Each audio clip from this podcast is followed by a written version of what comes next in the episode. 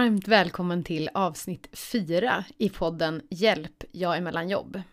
Och idag så tänkte jag att vi ska fortsätta utforska hur du kan skapa en hållbar vardag. Alltså, trots det faktum att, att du kanske nu står utan jobb. Och jag kommer ihåg att första gången jag själv blev mellan jobb så var faktiskt det här ett av de första tipsen jag fick från en kompis som hade erfarenhet av att vara mellan jobb tidigare, det var att hon sa det att så här, se till att skapa dig en hållbar vardag och att du sätter liksom tydliga rutiner kring hur du ska göra med ditt jobbsökande och när. Se till att du får in liksom sociala moment och att du ja, men fortsätter att kompetensutveckla dig och så vidare. Så det, det gjorde jag. Och det gav ju väldigt mycket energi. Skillnaden då var ju att då kunde man ju vara ute på stan så man kunde anmäla sig till fysiska inspirationsluncher eller man kunde luncha med kompisar eller eh, sitta på café och söka jobb och sådär. Och där behöver man ju tänka om lite nu i och med den situationen som vi har. Men det jag tänkte idag, det är att vi kommer ha som, eller jag kommer prata utifrån en modell som heter Healthy Mind Platter. Och det kan man säga är som en form av tallriksmodell för hjärnan. Och jag tänker att det kan vara bra att ha, att ha hjälp av den som inspiration när du sen designar din vardag och, och se, okej, okay, vad, vad fungerar för dig? Och lite korthet då, alltså bakgrund kring vilka som har tagit fram den här modellen. Det är bland annat då David Rock som har eh, skrivit boken Your Brain at Work. Han är också ordförande eller har startat någonting som kallas för Neuro Leadership Institute. Och han står också bakom det här eh, begreppet eller modellen SCARF som Karin Hedén pratade om i avsnitt två. När vi pratade om olika reaktioner eh, när vi hamnar i kris eller förändring. Så han står bakom även den då. Varit med och, och tagit fram den här modellen. Tillsammans med en person som heter Dr. Daniel Siegel som är en professor som har läst vid Harvard University och UCLA och som nu är professor i psykiatri vid UCLA School of Medicine. Eh, och han är då neuropsychologist, eh, neuro psykolog, jag vet inte vad man ska kalla det på svenska. Men, men de här, eh, de har liksom koll på vad de snackar om. Och som tog fram den här modellen utifrån det perspektivet att okej, okay, det finns en, en tallriksmodell för hur vi ska äta och hur vi ska få i oss näringsrik mat och så. Och de har då tagit fram motsvarande modell för hjärnan. Och den här modellen består i korta drag då av sju olika delar och det är sömn, motion, fokustid, tid inåt eller som de kallar det time in, down time eller slappa tid, playtime, lekfullhet och connecting time, tid att umgås. Och eh, nu kommer jag gå in på de olika delarna lite mer på djupet, även om det är väldigt övergripande. Och eh, skulle du vara intresserad av att läsa mer så kan du ju läsa på kring den här modellen själv såklart. Men det jag skulle vilja skicka med dig medan jag pratar om, om de olika delarna, det är att om du tänker dig att du skulle designa din morgondag utefter den här modellen, vilken aktivitet under respektive område skulle kunna vara en aktivitet som fungerar för dig? Så jag skickar med den, eh, så kan du fundera på det medan jag går igenom de olika delarna. Så den första punkten då, det har att göra med sömn och det tror jag att de flesta av oss vet nog redan hur viktigt det är med att, att få just sömn. Och det finns ju ett helt forskningsområde kring det här, men vad jag har förstått så finns det en rekommendation mellan 7 till 8 timmar är någonstans den, den optimala tiden som vi behöver. Och att funktionen med sömnen är ju att det är under den tiden som minnen överförs till det här långtidsminnet eller vi processar saker som vi, som vi har lärt oss under dagen och, och liksom kopplar ihop de här eh, delarna. Så att det är liksom positivt för vårt minne och för vårt lärande och det blir någon form av omstart av hjärnan. Och här kan man faktiskt också, om man blir trött under dagen, man brukar ju ofta bli trött runt där eh, klockan tre ungefär, så, så kan man faktiskt ta en tupplur på ungefär 10-20 minuter som ett oerhört effektivt sätt att någonstans liksom starta om eh, hjärnan. Så se till att prioritera så att du får den sömnen du behöver, så att du har den energin som behövs för ditt jobbsökande eller i din, i din vardag helt enkelt. Nummer två är motion. Och det är väl eh, också en sån här sak, precis som sömnen, att alla mer eller mindre vet ju att motion är viktig. Sen är ju det snarare frågan, okej, okay, hur får jag till det i vardagen? Hur skapar jag de rutinerna som, som fungerar för mig? Och i korta drag då vilka fördelar man kan se med eh, just motion eller fysisk aktivitet.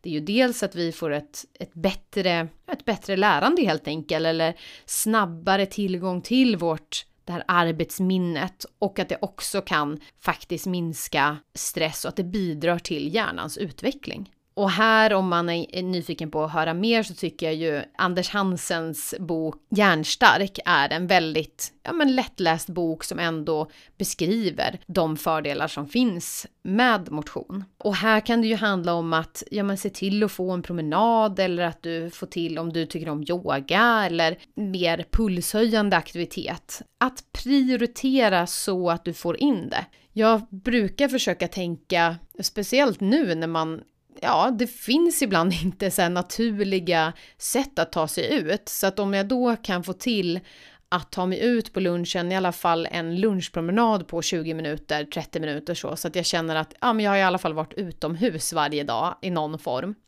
Och då kan man ju också om man vill passa på, då kan man ju testa och, och ringa en kompis samtidigt eller ja, om det är någon som, ja men en kompis som, som jobbar men som ändå har tid att prata en kort sväng på lunchen så kan man kombinera det. Sen tycker jag också att det är en fördel att försöka boka upp träning tillsammans med någon annan person, eh, för då får man liksom den här sociala pressen på något vis. Så att jag och min sambo, vi har hittat någonting som fungerar för oss och du behöver ju titta på vad som fungerar för dig. Men vi har en rutin att på tisdagar då kör vi Eh, löppass utomhus och sen brukar vi springa till ett utomhusgym där vi kör lite och sen springer tillbaka och sen på fredagar runt lunch så kör vi ett outdoorpass med Sats. Och faktiskt, alltså om jag tänker tillbaks på förra veckan så vi växeldrog på något vis. Så att på tisdagen då, då hade jag någonstans tänkt att nej, nej men vi, vi kör nog inte löppass idag. Men då kom min sambo och sa det att ja men är du redo? Nu kör vi liksom vid halv tolv här. Och så kände jag, ah, okej, okay, ja, orkar egentligen inte, men absolut, vi, vi kör. Eh, och jag och min sida då en annan dag drog med honom på det passet som vi, som vi brukar köra på på fredagar. Så att det kan vara liksom en positiv, ett, ett positivt sätt för att faktiskt ta sig iväg, att man hjälper varandra där. Alright, punkt nummer tre. Fokustid. Och det här brukar man prata om, alltså det är den tiden som du arbetar fokuserat kring en uppgift. Så här så multitaskar du inte utan det, du fokus på en sak. Och det är oftast väldigt energikrävande, det tar mycket tankekraft och du tränar liksom på en impulskontroll att fortsätta vara fokuserad på en sak utan att titta på telefon eller eh, bli distraherad av någonting annat. Och genom att, att jobba med sån här fokustid det skapar ofta en känsla av mastery eller kompetens, att vi är liksom duktiga, vi kommer kanske in i någonting som kallas för flow, att vi känner liksom att tiden nästan försvinner och att vi, vi får den här att vi liksom bara jobbar på och känner eh, energi för det. Och att det faktiskt är så att de här kopplingarna i hjärnan mellan neuronerna, de stärks genom att vi jobbar fokuserat kring en Eh, uppgift. Och att det hjälper vår hjärna att vara skarp eller liksom pigg. Eh, och här tänkte jag faktiskt eh, tipsa om ett verktyg som jag själv har använt mig jättemycket om och som har hjälpt mig otroligt mycket just att jobba fokuserat. Och det är någonting som kallas för pomodoro-tekniken. Återigen, det finns en hel bok om det här så att du kan eh, googla på det om du om det låter intressant.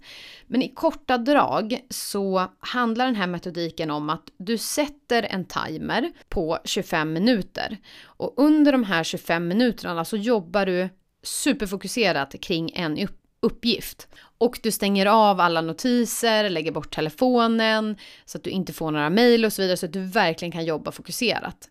Och sen ett, när telefonen eller ditt alarm ringer då efter 25 minuter så tar du 5 minuters paus då går du upp, tar ett glas vatten, går på toa eller ja, gör någonting för att liksom släppa det du höll på med. Och sen så sätter du timern igen på 25 minuter. Och sen så kör du fyra stycken sådana här eh, 25 minutare. Och sen kan du ta en längre paus på ungefär ja, 20 minuter. Och det som man baserar på varför, det, varför man säger att det ska vara 25 minuter, det är att man har sett att hjärnans naturliga skärmsläckare brukar gå igång efter ungefär 30 minuter. Och jag tror att det har någonting att göra med att från förr i tiden när vi satt runt eh, elden, vi satt en längre stund, att, att det finns någon funktion i kroppen som säger att så här, men då ska vi spara på energi. Om du har suttit ner en längre stund, liksom, då ska vi inte göra av med onödiga grejer. Vi kan, vi kan ta, stänga av den här exekutiva eller hjärnfunktionerna Ehm, i kroppen.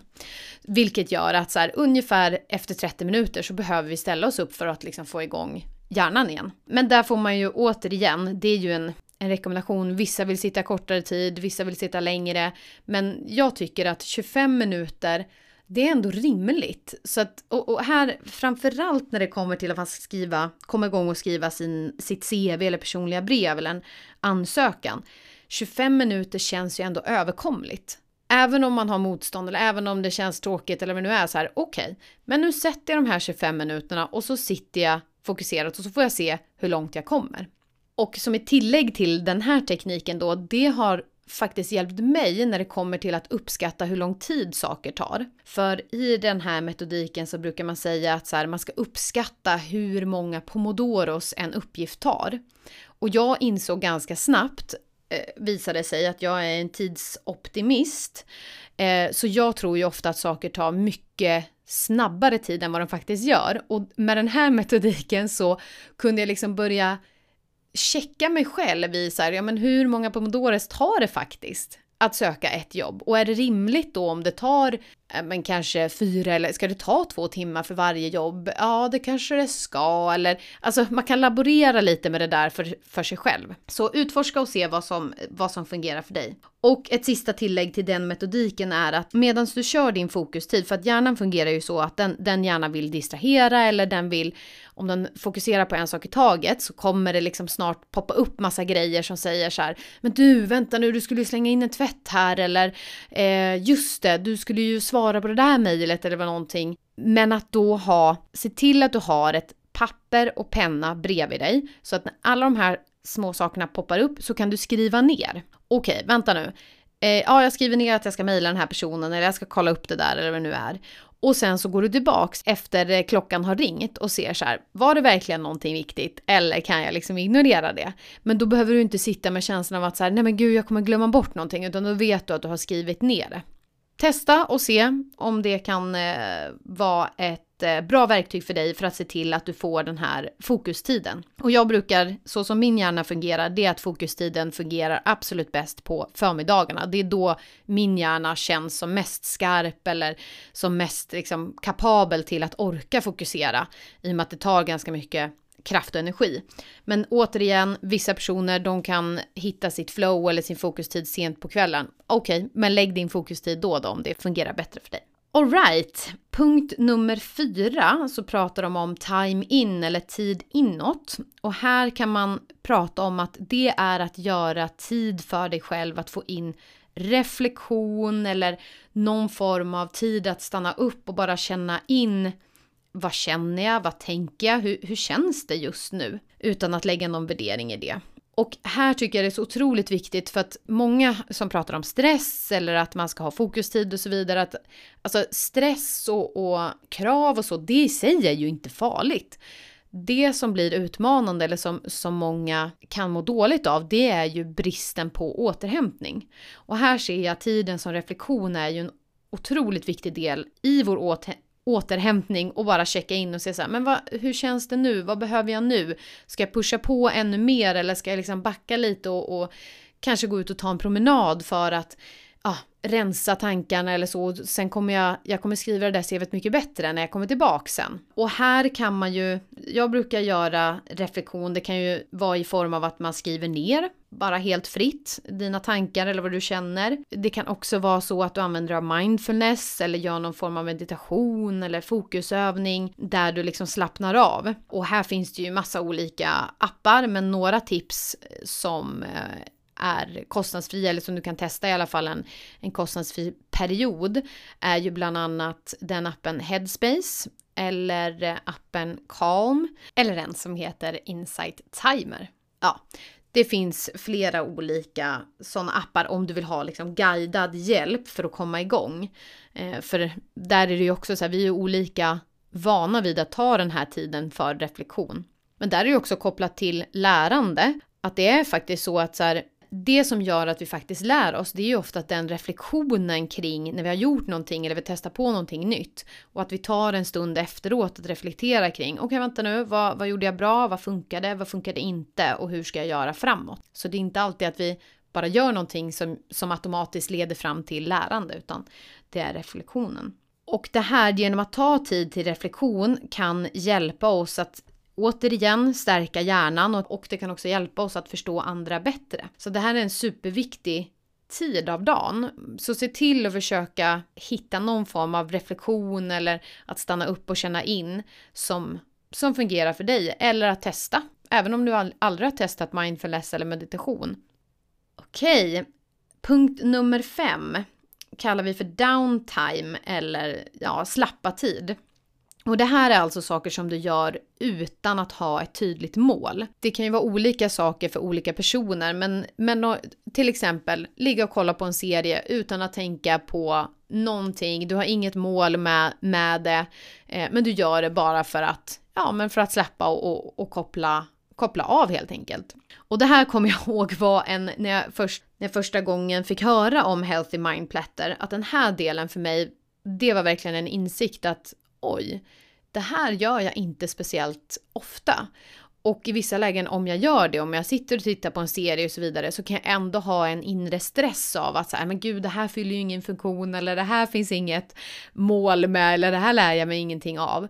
Men det, för mig i alla fall, var nyttigt att veta att ja men vi behöver det.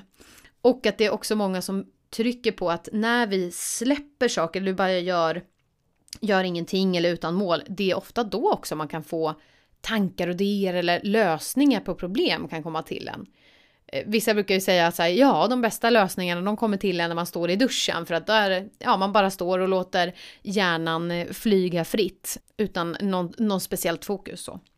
Så se till att, att ge dig själv den här tiden i, i någon form. Punkt nummer sex då, playtime eller eh, lekfullhet, tid för lekfullhet det är ju ett sätt att, att fortsätta ha med sig den här lekfullheten även in i vuxen ålder. För att ofta om man tittar på barn så kommer det här väldigt naturligt. Men ju äldre vi blir, desto mer kanske seriösa ska vi vara eller desto mer professionella. Och så tappar vi den här tiden. Och vad kan det här vara för aktiviteter då? Ja, alltså jag försökte tänka på några delar som jag får in den här playtime. Och för mig så kan det ju bland annat handla om kanske körtid eller att man spånar någon ny idé tillsammans med en kompis och man har en riktig så brainstorming session utan något dömande eller eh, det är liksom, ja, man bara låter kreativ kreativiteten flöda och man bygger på varandras idéer och ofta ett inslag av humor vad jag förstår det som. Att det är liksom här, det ska vara roligt. Tid av skratt och lekfullhet och utforskande och kreativitet och här är det också att det ofta kommer in en känsla av flow. Så att jag, jag tror att du får liksom fundera själv på, okej, okay, vad, vad kan det här betyda för dig? Och kanske tänka på tidigare situationer eller så som du känner igen dig i. Att så här, oh, när har jag känt det tidigare? Hmm, finns det någonting jag skulle kunna göra nu som, som skapar den känslan?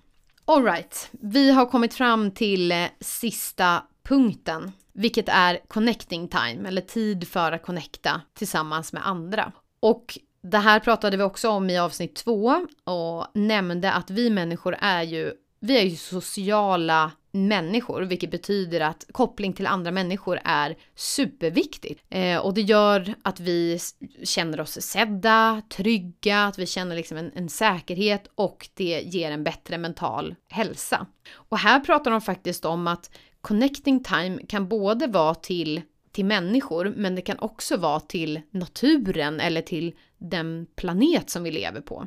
Och de nämner då bland annat att, den här connecting time, att den har tre olika komponenter. Eh, och nu kommer jag säga dem på engelska för de pratar om det 3G. Så det är en, en känsla av generosity, gratitude, alltså tacksamhet och giving back.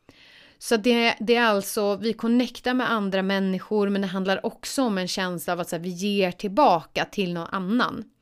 För att ofta så mår vi ju väldigt bra av att, att faktiskt hjälpa andra människor. Och här tänker jag också med connecting, time till naturen. Vi människor mår ju oftast väldigt bra av att vara ute i, i just naturen. Och det är väldigt intressant att tydligen så är det så att om man sätter upp en, en bild på naturen på kontor så kan man se att man får vissa positiva effekter av det, att man liksom trivs bättre eller man får ett, ja, rent fysiologiskt bättre mående just av, bara av att man ser naturen på en, en bild, vilket jag tycker är väldigt häftigt. Så um, se till att, att du får tid i naturen och att du, du connectar med andra människor.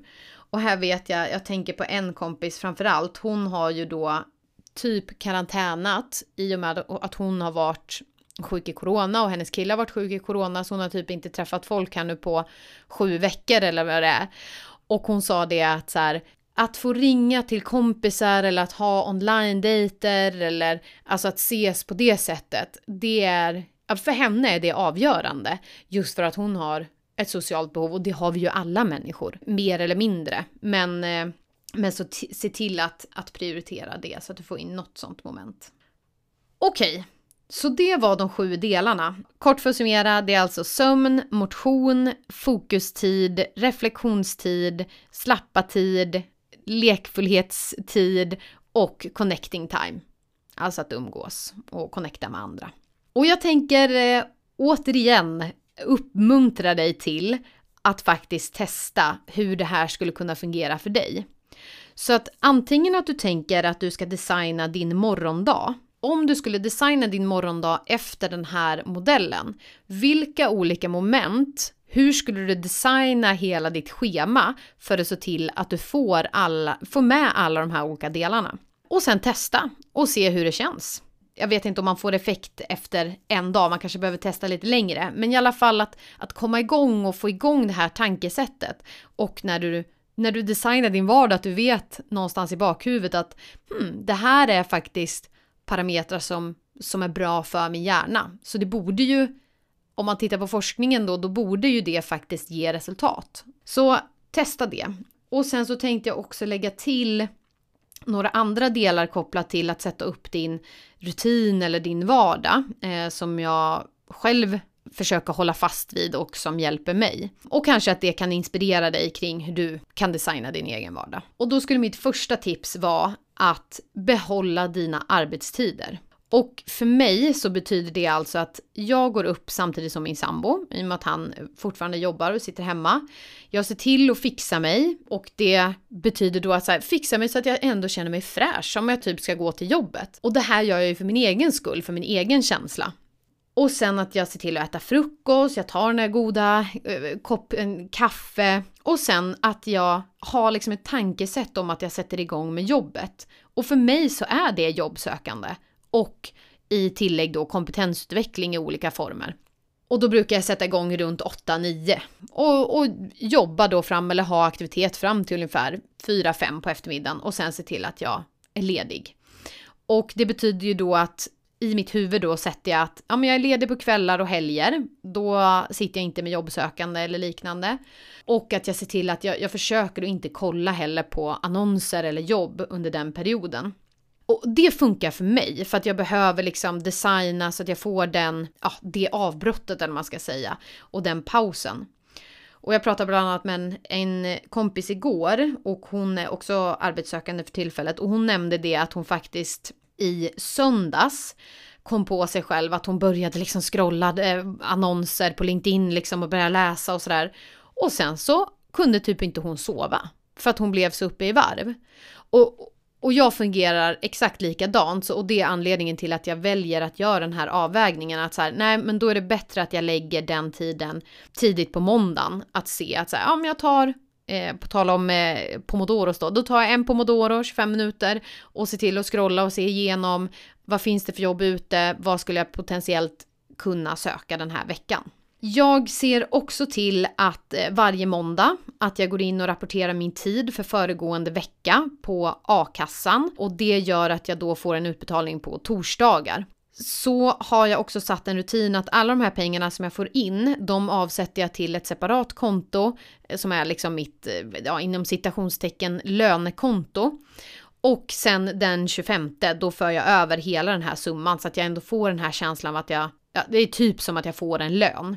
Och det är ju lite som att kanske lura sig själv, jag vet inte, men ibland så kan jag ändå få den här liksom, lönehelgskänslan eh, när man för över hela summan. Och det hjälper också att ja, men strukturera och veta hur mycket pengar man har att röra sig med. Eh, och det är lättare, man kan göra liksom en budget utifrån det. Så det funkar för mig. Ett annat tips är att och det här kanske är självklarheten, men jag säger det i alla fall, kanske att det är någon eh, som blir hjälpt av detta, att alla de jobben jag söker samlar jag på ett ställe i liksom en tabell eh, och där har jag då bland annat länk till annons, ansökningsdatum, sista ansöknings Eh, ja, ansökningsdatum då jag har sökt tjänsten och sista ansökningsdatum för att liksom hålla koll på dels för min egen skull och se att så här, men jag söker faktiskt jobb eh, och att ha liksom en överblick kring hur ser det ut, eh, vad, vart väntar jag på återkoppling, vad är nästa steg och så. Och jag ser också till att spara alla ansökningar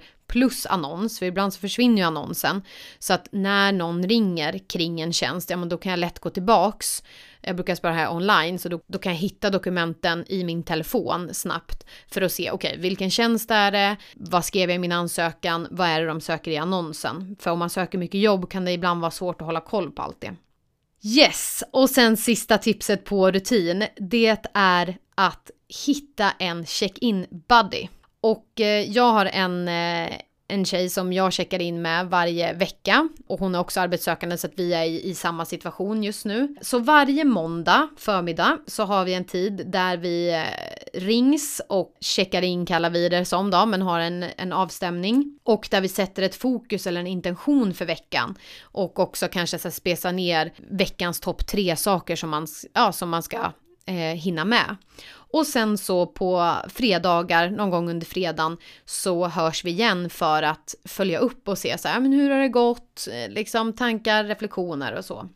Väldigt bra sätt faktiskt för att dels för sig själv sätta ett fokus, eh, men också det här återigen att ha en annan person som man fa faktiskt följer upp och ser de sakerna man har sagt att man ska göra. Har man gjort det och om inte, varför då och så vidare. Vad kan man ta med sig för lärdomar framåt? Och den här veckans fokus för mig är faktiskt att jag satt som intention att jag ska försöka designa mina dagar utifrån den här Healthy Mind Platter.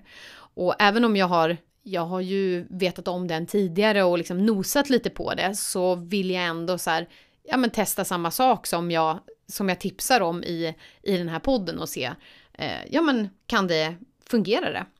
Så det är mitt fokus för den här veckan och jag kan ju återkomma i nästa avsnitt eh, kring hur det, eh, hur det gick. Yes, så för att eh, avrunda det här eh, avsnittet så skickar jag med dig att försöka utforska och se vad fungerar för dig för att sätta hållbara rutiner för att du ska orka hålla uppe din energinivå, att se till att hjärnan mår bra, att du återhämtar dig så att du liksom blir hållbar på lång sikt och kan fixa ditt jobbsökande. Och jag, jag hade faktiskt en dag här i förra veckan som jag fick tre stycken avslag på samma dag. Och det var ju den här känslan ja, första avslaget, det var så här, okej, okay, ja men det är fine, det, är liksom, det kan hända. Det andra avslaget trillade in, det är så här, oh, ja det var ju surt, men ja, ja, det, det går ändå. Men sen när tredje avslaget trillade in, då kände jag bara så här, nej, nej men alltså nu får det ju ge sig. Eh, så jag hade något form av eh, litet breakdown där. Men då någonstans i bakhuvudet, även om jag tillåter mig själv att känna de känslorna och jag har varit jätteledsen och att det, ja men det känns orättvist och liksom, ja i vissa fall hopplöst. Att jag ändå i bakhuvudet har mina rutiner och vet liksom vilka saker jag kan ta till i sådana här situationer, vilket gjorde att efter när jag hade gråtit av mig och eh, Eh, pratat av mig med min sambo så kände jag ändå så här, nej men det jag behöver nu, det är att ut och springa. Jag behöver bara liksom få ur mig den här frustrationen ur kroppen, ut i naturen, eh, liksom röra på mig. Och även om det inte kändes hundraprocentigt när jag kom tillbaka, för det var ju fortfarande, ja situationen var ju som den var fortfarande. Men så kunde jag ändå känna att så här, ja men det kändes ändå lite bättre. Och det är det jag, min förhoppning med det här att ge dig små smakprov eller eh, delar kring hur du kan designa din vardag, det är ju att så här, det kommer vara dagar där du får sjukt mycket avslag eller du känner dig deppig eller du ont i huvudet eller ja, vad det nu är. Men att du ändå fortsätter med dina rutiner. Och ju fler gånger du gör en rutin, ja men då bygger vi banor i, i hjärnan, vilket gör att det blir lättare och lättare för varje gång att faktiskt prioritera de sakerna som du vet du mår bra av, även om det känns jobbigt. Och Återigen, om du skulle testa något av det här och du känner att du vill dela med dig till andra eller inspirera andra om saker som eh, har fungerat bra eller liknande, så mejla gärna till eh, mejladressen hjälpjagärmellanjobb.gmail.com eller hör av dig via sidan på Facebook eller via Instagram, Instagramkontot Hjälp jag är mellanjobb. Så ser vi till att bidra till varandras resor här i och med att vi är många som är i liknande situationer. Ja, det blev inte så kort avrundning den här gången, men nu är sista grejen här som jag tänkte eh, be dig om. Och det är ju att om du får en idé eller om du sitter med någonting som du känner att så här, men det här har jag behov av att få höra mer om eller skulle vilja att du tog upp i podden. Då kan du också höra av dig på den här mejladressen eller via Instagram eller Facebook. För det har redan börjat trilla in sådana saker och det är supervärdefullt. För att då kan jag ju liksom eh, ja, få idéer och se så här, vem kan jag kontakta för det här avsnittet och att jag att jag vet att jag tar upp saker som känns relevant för er som lyssnar. För det är ju eh, någonstans syftet med detta såklart. Så feel free att eh, höra av dig. Och det har faktiskt börjat droppa in förslag kring det här redan så att supertack för det. Fortsätt, fortsätt, fortsätt med det. Ja, då var avsnitt 4 avklarat och som vanligt så hoppas jag att du får en fantastiskt fin eh, vecka och att vi hörs igen i avsnitt 5. Stor kram, coronakram då såklart. Ha det gott! Hej då!